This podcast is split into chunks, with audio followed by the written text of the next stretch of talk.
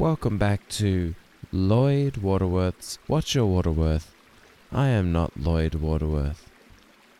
I know last week we did say that this was going to be the last show, but uh, after a healthy back and forth with our sponsor, Lloyd Waterworth, he has agreed to let the show continue. So, Lloyd, uh, once again, sorry for calling you a prick, and um, I do apologize for the flaming bags of excrement.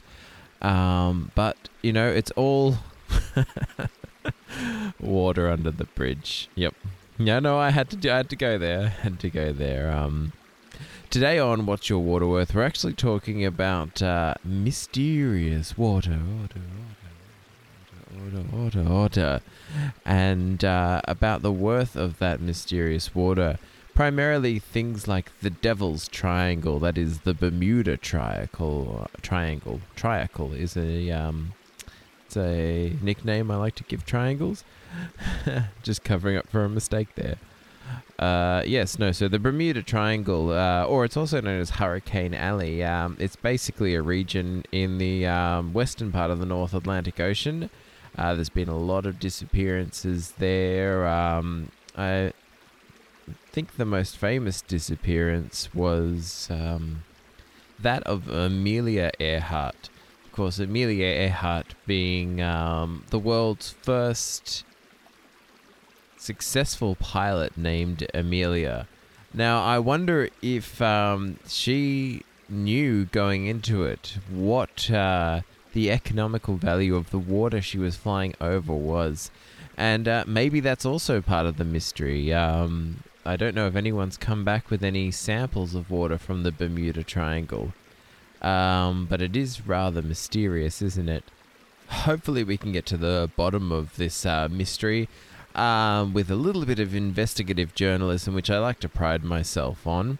Now, I'll start with a few fun facts about the Bermuda Triangle. Did you know that the Bermuda Triangle is one of the only two places on Earth where a compass points to true north rather than magnetic north? Uh, what that means, I don't know. I have, to be honest, never studied geography. Um, I'm more about uh, ecological uh, wonders and uh, how those ecological wonders can be interpreted from a fiscal point of view.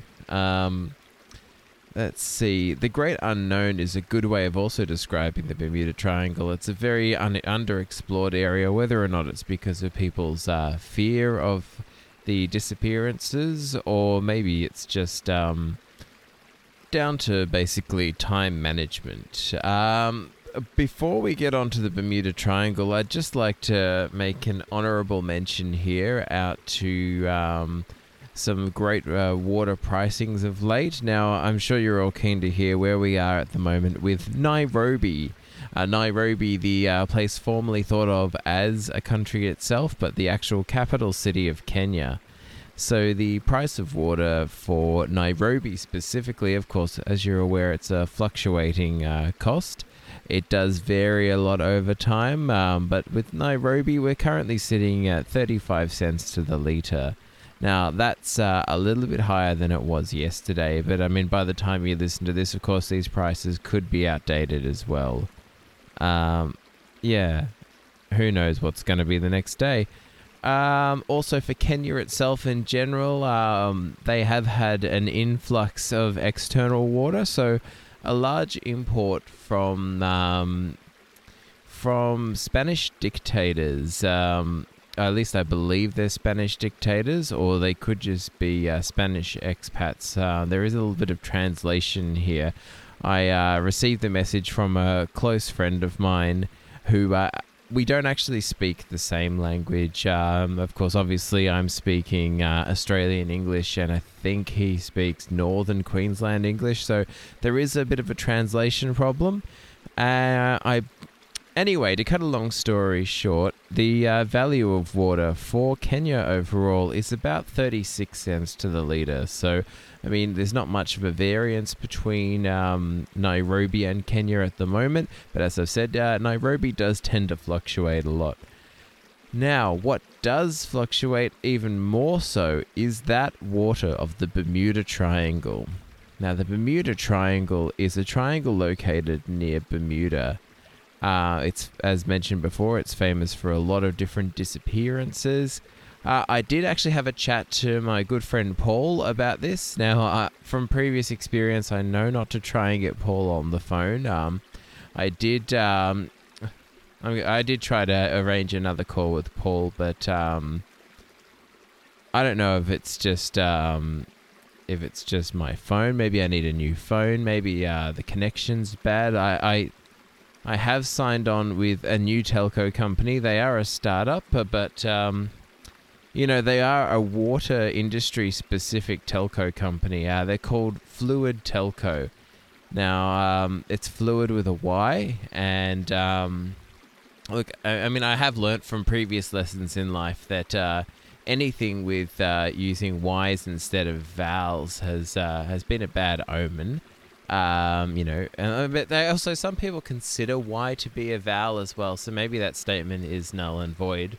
So maybe the uh, if I said in the placement of standard, typical vowels using a Y, that kind of I think that's a, a good hard rule to follow. That you know, to say if instead of um, you know your basics, yeah, A E I O U uh, you if you have a Y in place of those in anything, then it, it's not necessarily trustworthy. Um, like uh, for example, um, I don't know if you replaced amoeba instead of um, oh, how do you spell amoeba? I think it's uh, A M O E B A. That's it. Yeah. So instead of A M O E B A, it'd be Y M Y Y B Y, which you know, to be honest, is Yum Yum Yum Yum Yum And I mean, if you can't even pronounce the product, should you trust it? I mean, obviously, um, that's that's not the blanket rule. Of course, you can't make that a blanket rule. Like, obviously, there are some products. I'm sure they're great products um, that are in different languages and different dialects and uh, I might have trouble pronouncing them. I'm going to admit it. I'm not. I'm not the greatest. I'm not a. Uh, not very cunning when it comes to linguism. I'm not. Not cunning in the slightest when it comes to linguists. Um, but I. Um, I look. I'm capable enough. I can get by. Uh, so yeah, basically. Um, look, whatever works for you really is what I'm trying to get to. Um, yeah. Um, so the Bermuda Triangle, the uh, fun fact is that it's not actually uh, a triangle as such. It's kind of a vague triangle. It's uh, you know circulating between uh, Florida and America, Bermuda and Puerto Rico. So uh, I don't know if there was any cartographers that uh, checked the angle of incidence for um, disappearances to graph this space, but I think it's based on a very complex system. That's how they've got to this point. Um, bear with me a second. I am parched, and as is customary, I do need to take a sip of my water.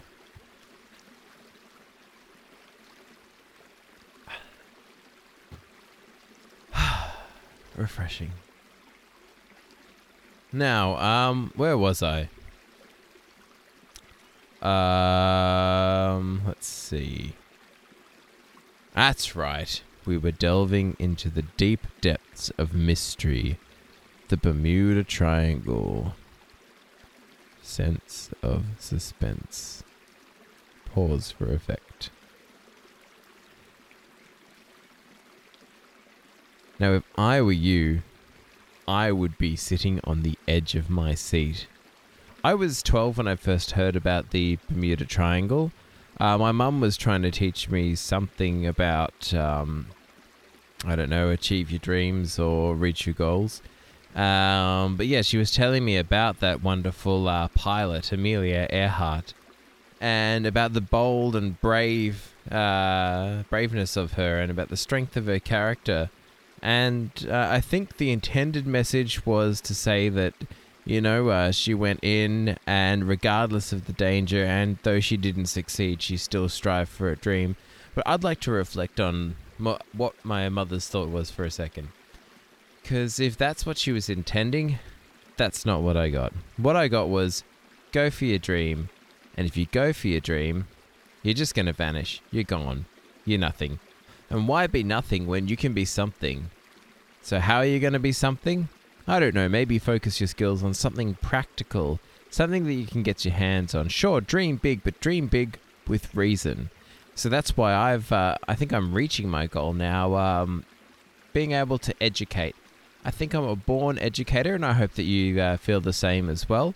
I just really want people to understand that uh, water, you know, is uh, one of our most valuable resources, and it's very important to know what water is worth. And uh, I think I need to remind you that when I speak about water, I'm talking about that transparent, tasteless, odorless, and nearly colorless chemical substance which is the main constituent of Earth's streams, lakes, and oceans, and the fluids of most living organisms.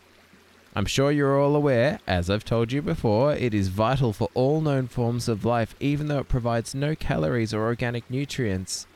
Uh, its beautifully shaped chemical compound is H2O, meaning that each of its molecules contains one oxygen and two hydrogen atoms, connected by covalescent bonds. Or covalent bonds, actually.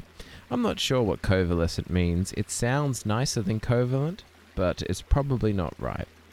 Anyway, the Bermuda Triangle. Um, I have uh, heard in 1922 there was an expedition for the collection of water from the Bermuda Triangle. Uh, now, this was an unsuccessful mission. They did send in a couple of pilots who just seemed to, uh, how can I say, um, they air-hearted it. That's pretty much what they did. They went out, full of gusto, gone off the beaten track, maybe. Who knows where they ended up? I didn't check all the bars in the area. Because there's a stereotype that pilots like to drink. Um, yeah, so uh, that was unsuccessful. There was a uh, boat mission. So you think that uh, maybe sailing you'd be safe, but that boat has also disappeared from the Bermuda Triangle. Uh, it was also carrying a large shipment of yo-yos headed towards the Philippines, and uh, Look, unfortunately, yo-yo season in that time was um, was not a good time. There was a significantly lower amount, and in the Philippines, the cost of water at that time was probably only worth about as much as a string for yo-yos, because yo-yos were a rare resource. Um, particularly those, um, I think they were looking for the handmade timber ones. They were made out of yew, yew wood, I believe uh, which the Americas had imported from the United Kingdom. Now, yew wood was traditionally very good for making bows for archery, and so I think because of that uh, lightweight, it was very uh, it was a perfect choice for making yo-yos for children. Um, and of course, for the string, they were using yarn because everybody loves to spin a good yarn. I'm on fire today. Whew, better get some water to put me out. beautiful H2O. Uh, yes, uh, so uh, so far there has been no successful collection of water from the Bermuda Triangle. Um, there are other triangles out there that have been uh, had lots of uh, water extractions, but none has been successful for the Bermuda Triangle. Now, the hypothesis is that the water itself it may be the reason for the disappearances. I mean, you could say, sure, that water is the same body of water that's shifting uh, across the uh, with the current. So at no point is that an isolated area of water. But I think you'd be wrong there because uh, uh, if you find, uh, say, for instance, the grade of the water between um, Victoria and Tasmania in Australia, for example, excuse me, and the grade of the water between um, uh, Mauritius and Madagascar now, if you took samples of both of those waters, they have different salinity, different chemical uh, values overall, a different percentage of um, whale ejaculate, um, which will very much change the protein compounds of the um, the water itself. Now, the whale ejaculate is um, probably one thing that's more common towards uh, the Australian side as opposed to uh, the African, where the uh, the Madagascan and uh, Mauritian coasts meet. Uh, but in between Tasmania and Victoria, there is uh, what's known as the Bass Strait.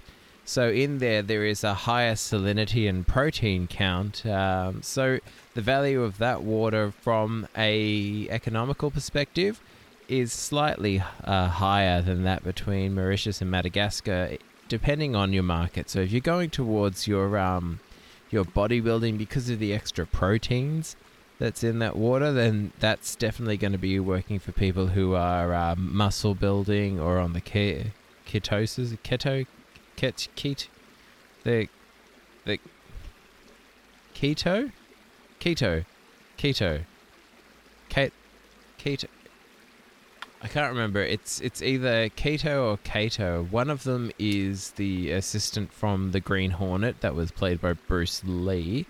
The other is the diet, but whichever it was, which puts the body into ketosis, um, that diet would be uh, using that uh, high protein uh, water. Also, the um, uh, for hydration as well, because of the salinity. Um, you know, based on the hydration formula, this water is actually pretty good for that.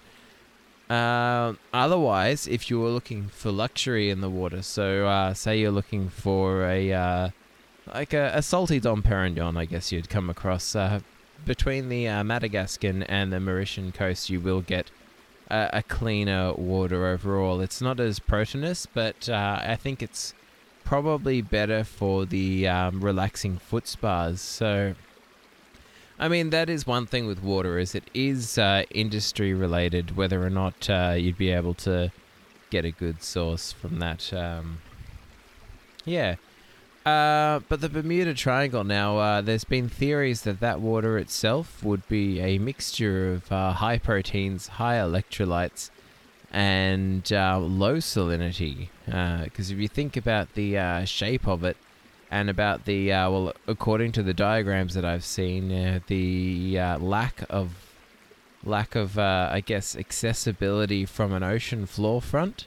It it suggests that um, maybe just maybe it may be uh, a separate formation of a body of water overall. That's uh, that's what I was reading. Um, I asked the question to Quora and yeah, that's basically what I got back. There was a suggestion that um, now it was uh, potentially where they believe Atlantis was. So uh, they uh, basically were suggesting that the lost island of Atlantis actually uh, was there. Uh, that's pretty. Uh, that's that's pretty interesting. And I guess no wonder no one can really confirm that because no one's been there to explore it.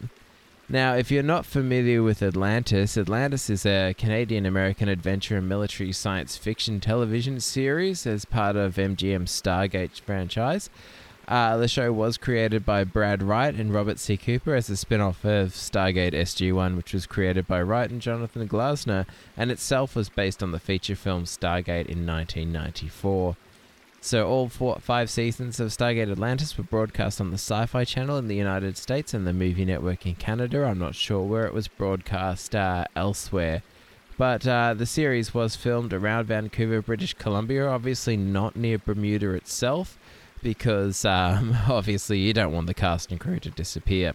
Now, uh, somehow this ties into mythology, and I'm not really sure um, where that ties in there. Uh, but it's just interesting to know that uh, maybe, maybe we will never find out what the water's like in Bermuda. Maybe uh, we won't know its worth. Uh, on calculation prediction, I'm just going to punch in some numbers.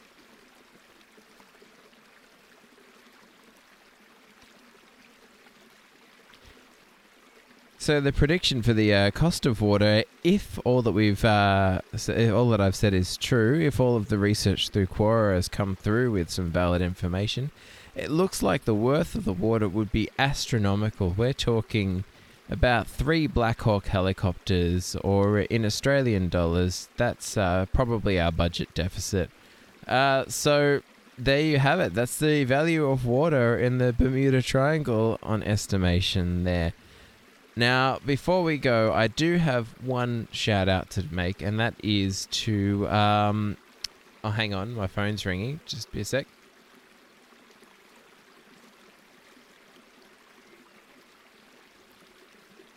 It's it's Paul. Should I? Should I? I'm just gonna ignore it.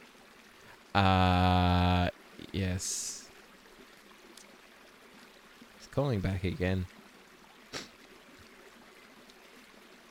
No, I told him that when we're doing the podcast, you know, with all the issues, we can't talk anymore. So, um, look, maybe I tell you what, I'll give him a call back uh, during the week, and maybe on our next episode, I'll have some wonderful information from Paul. He's a really insightful fellow. Uh, I would love to hear about his thoughts about Voss water versus Norwegian tap water. Um, but yeah, um, uh, unfortunately, it hasn't been so far. Uh, been that so far. So you know, it's uh, it is what it is. Um, yeah. But anyway, uh, so I'm gonna make a shout out today to uh, my Romanian friend. Um, I don't remember his name. Uh, so he's a friend. I, I see him at least once every now and then, and um, he has a nickname for me, and uh, I think I'll throw it back to him. Uh, yeah, so uh, uh, n- uh, Nenorisit, I believe it is. Nenorisit? Yep. Or uh, sometimes he just says Kerr. So, uh, or Maga. But uh, these are these nicknames for me. Now, I did ask him what it meant once, and uh, you'll never believe this. And this is how I know that me and my Romanian friend, we are destined to be friends for life. He said, water. So each and every one of those words just means water. So, once again, thank you so much for joining us on this journey. Uh, this is Lloyd Waterworth's Watch Your Waterworth. I have not been Lloyd Waterworth. Now you get out there and you sprinkle a bit of love.